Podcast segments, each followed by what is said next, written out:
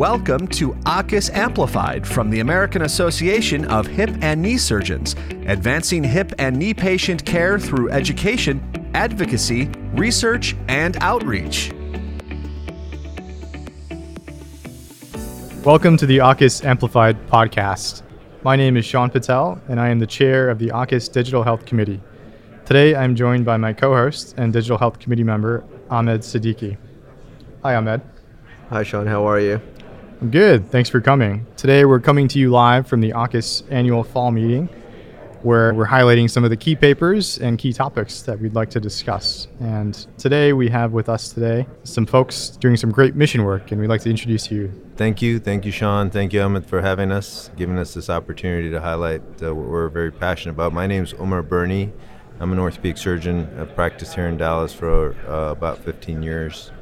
My name is Junaid Makda. Uh, I've been in practice for 11 years. I'm currently outside of Chicago. Thanks, guys, for having us. My name is Khalid Yousuf. I've also been practicing for about 11 years, and I'm here in Dallas, Texas.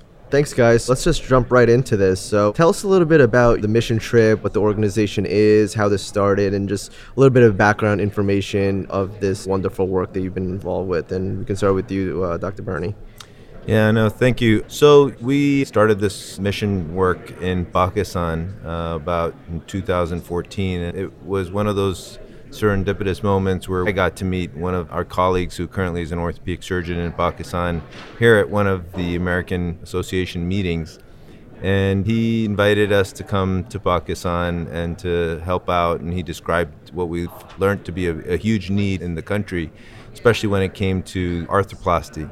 And so, fast forward a few months, I got the opportunity to visit this gentleman, Dr. Khan, in Pakistan. That has since blossomed into what we've been able to do. Our mission organization goes by GODA, G O D A. It stands for Gift of Disability Alleviation, which is what we aspire to do there. And as I said, we've been doing this now for nine years, minus the few years that, uh, of course, COVID took over. And we've been very fortunate that year over year we've been able to go over to Pakistan now in multiple cities and help people not only with arthroplasty, but we've been able to expand to other orthopedic subspecialties as well. Wow, that's great. So, Dr. Makdas, Dr. Burney kind of touched on this, but from the time that you've been involved, how have you really seen this evolve uh, in the time in your involvement? So I started with the trip in 2018, and I've been on a total of three trips now. And since I joined, we've seen it grow in multiple ways. Not only are we going to multiple cities now, we have increased the number of surgeons that are joining us on these trips. We've increased the number of subspecialties and we've increased the number of surgeries. We've also been working with more and more implant manufacturers. We've had DJO, Zimmer, uh, Stryker, Smith and Nephew have supported us and so we've seen this grow in multiple ways. Uh, additionally, while we're there, we're doing education for the residents, and so that has continued to grow. So in the three trips that I've gone, it's grown exponentially in multiple facets. Pretty amazing how quickly you've been able to scale this in that part of the world. So great job. So, Dr. Yousuf, how do you get involved in something like this? How do you recruit surgeons and how do you kind of vet out the surgeons that are interested? Because obviously, I'm assuming there's a finite number of spots available in something like this. So, talk to us a little bit about that. Yeah, absolutely. You know, we live in a connected world now, and our social media platforms and our meetings like this connect us in so many different ways. You had the opportunity to come with us on this last trip, and you and I connected, I think, on LinkedIn. Uh, maybe two years prior to that. And we just started to get to know each other, get to know our practices, and just something as simple as that makes the introduction. We all have colleagues and networks, and, and those networks have made that happen. In terms of getting involved, it's as simple as an email for a lot of folks or a phone call.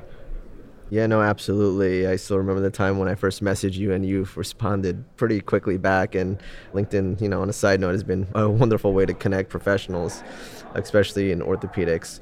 So, Dr. Burney, what motivates the doctors to participate? Because as you can imagine, just on the outside looking in for you know people when they you know look at the media, they look on that side of the world. There is a little bit of anxiety associated with it. So there's seems to you know be a lot of interest in mission work, especially in this type of work. So what not only motivates you, but what motivates everybody on this trip to participate in something like this? Yeah, you know, I've been pleasantly surprised to see the degree of excitement not only around this trip, but any degree of mission work. And I think that's fairly telling as to what the newer generations of orthopedic surgeons and even some of us that have been in practice for a while need. I think it really feeds the soul of why we all went into healthcare. It provides the truest form of healthcare and an opportunity to practice healthcare without the degree of financial reward element in it. And so there's a degree of purity in mission work that anybody who's experienced it can attest to. Most people describe it as being very addictive once you've been. But as Khalid just mentioned, and when we're so connected and we're seeing an increased number of people that are constantly calling us and wanting to go on these trips. And I think giving back is inherent to any one of us who's chosen this as a profession. You know, we all have that desire. That's why we are in the healthcare industry and this just brings it to the forefront and gives us a chance to do it in its purest form. So, Dr. Makda, the surgeons that are participating, how do they benefit from this trip, not only professionally, but on a personal level as well? I think the biggest benefit is on a personal level. When you think of a mission trip, you think about I'm going to give to the less fortunate. I, I want to go. I want to give back, and I, I, think that's obvious. That's why we do it. But I can speak for the three of us here, and actually everyone that's been on this trip. I think we get more than we give. When you go on these trips, uh, at least for me, it's a reset. It makes me understand and appreciate what I have here. It makes me understand that the problems that I have here, both day to day at work, are nothing and pale in comparison to what we have or what we see over there. And so I think professionally it helps because when I come back from these trips, I have a new focus on life. Every time I go, I learn something new working with colleagues, so I'm able to take some of that back and apply it to my practice. So it's great professionally, it's much, much better personally and spiritually. And I can definitely relate to that as well. I remember before we went on our, you know, my first trip this past year, you had said the same thing. You get more out of it than you give back, and couldn't really relate. But on the flight home, I just thought about that, and you hit the nail on the head. I mean, it's way more nourishing to your soul, and, and you feel like you, you know, you got a lot more out of it than, you know, than just doing hips and knees. Dr. Yousuf, so what are some of your growth aspirations? What I'd like to see is a transference of knowledge. One of the benefits of the trip is the direct work that we do, right? That's obvious. We go and we help people that have an ailment. But the secondary benefits that I think are huge and the impact factor of that really transcends what motivates me year by year. Teaching the residents there, working with the other practitioners there, sharing surgical techniques. We're so lucky that we have access to meetings like AAHKS every year. It's easy for us to fly into Dallas and uh, attend a great meeting. For people in the other parts of the world, it's not as easy to have access to that. The knowledge that we gain, we're able to then transmit that every year. And I think that really is one of my growth aspirations to see us do more subspecialties, more cases, but also transfer orthopedic knowledge that we've gained over to them. I'd like to also kind of touch back, if it's uh, okay, about the motivation. One of my huge motivators of going into orthopedics was actually watching a piece by Dr. Larry Dorr in OPWalk and his trip to Guatemala. And this is back when I was in medical school and watching. Uh, he had a patient in that video had severe varus disease, and how he was able to help that patient really motivated me. And I think from a very early on, from some family influences about doing mission work and just helping the underserved and needy. Those types of videos by our leaders at AAHKS and within the orthopedic community motivated me as well to working on these types of mission trips.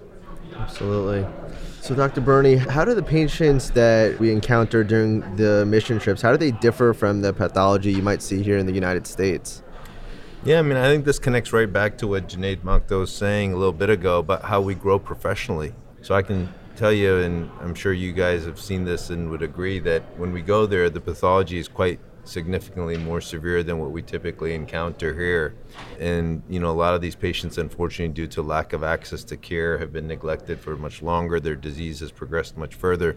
And so, some of the tips and techniques, some of the methodology that we have to utilize over there, certainly, like Junaid said, is brought back and, and it helps us grow over here. So, as a general rule, I would say that the pathology is far more severe. We tend to see patients suffering from arthritic diseases of the hip and knee, at much younger ages. There's definitely an element of the pathology that we don't completely understand. I think we haven't been able to completely explain why they suffer. There's got to be some genetic predisposition to it because these people generally being somewhat of a the degree of malnourishment tends to be a little bit higher so maybe the dietary constraints contribute to it. But these people generally aren't obese yet the disease pathology is very severe. We also i would add to that see a lot of post-traumatic disease and so we are tackling a lot of post-traumatic arthritic conditions while we're there as well. A lot of fixed deformities soft tissue pathology. So those are all things that we tackle and again, it goes back to making us better at what we do and what we have to offer our patients here in America. I'll add to that. I would say the type of cases that we see there with the implants that we can bring are what we would term here difficult primaries. So, bad varus disease. So, I, I know for myself, I've gotten better at treating with bad varus disease here. The other thing is overseas, for multiple reasons, a lot of patients get steroids. That's their treatment of non anti-inflammatories but steroids because they make you feel better very quickly. And so we see a lot of avascular necrosis in, in patients in their 20s and 30s which is troubling because you know over here we, we understand this but over there we definitely do see a lot of that. And to counsel these patients and tell them that hey the steroids is not the answer for every ailment. And that obviously resonates back home here. We got to be very cautious what we use over here as well. How many patients are being taken care of on each of your trips? That's an exciting question for us. It gets me excited just to think about that. We started off doing, I think, what we did maybe 20 cases that very first year that Umar went, and in this most most recent year, we were at about 119 cases. This is over six operative days. The team has grown from one surgeon to three, and now this coming year will be, I believe, eight surgeons with some support staff, and hopefully more to come. Did you say 119 cases in six days? In this past year, yes. Fantastic. Yeah, yeah. So when's the next trip? Late February this okay. coming year. And are you still recruiting for surgeons for this coming trip? We are, absolutely. Is there a website that you can refer people to, or how should we best get in touch with you? Yeah, there is a website, and we'll have that link uh, available through the podcast. Okay.